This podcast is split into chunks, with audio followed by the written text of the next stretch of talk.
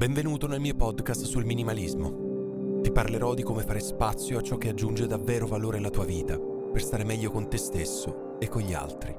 Io sono Alessandro Mazzù e ti auguro un buon ascolto.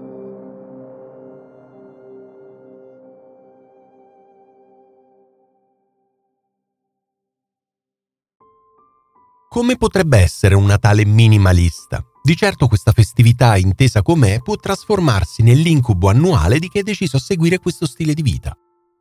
Ma solo se affrontata nel modo sbagliato. Sappiamo di cosa parlo, lo shopping frenetico alla ricerca dei regali nei centri commerciali che si trasformano in formicai, lo scambio di doni spesso di dubbio gusto e di dubbia utilità, cenoni e pranzi sfarzosi a più non posso e così via. Insomma, da un certo punto di vista, il Natale può essere visto come la celebrazione del consumismo e almeno in parte dello spreco. Ma non vuol certo dire che il minimalista debba sottrarsi a questa celebrazione che ha pur sempre tutta una serie di lati belli, a partire dalla possibilità di stare con i propri cari in un'occasione speciale.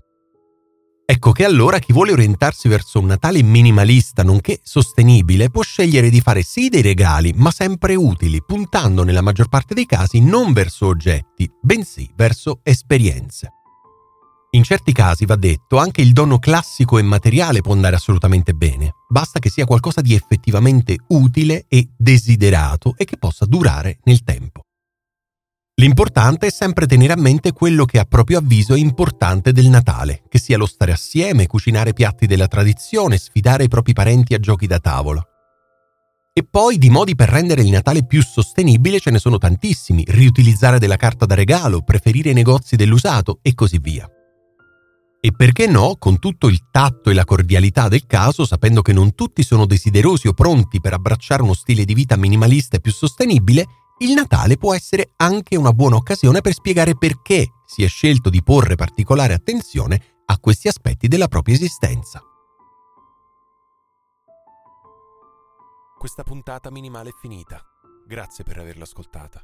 Nelle prossime ore ritagliati un po' di tempo per pensare a ciò che hai ascoltato e prova a metterlo in pratica. Ricorda, puoi vivere meglio con molto meno.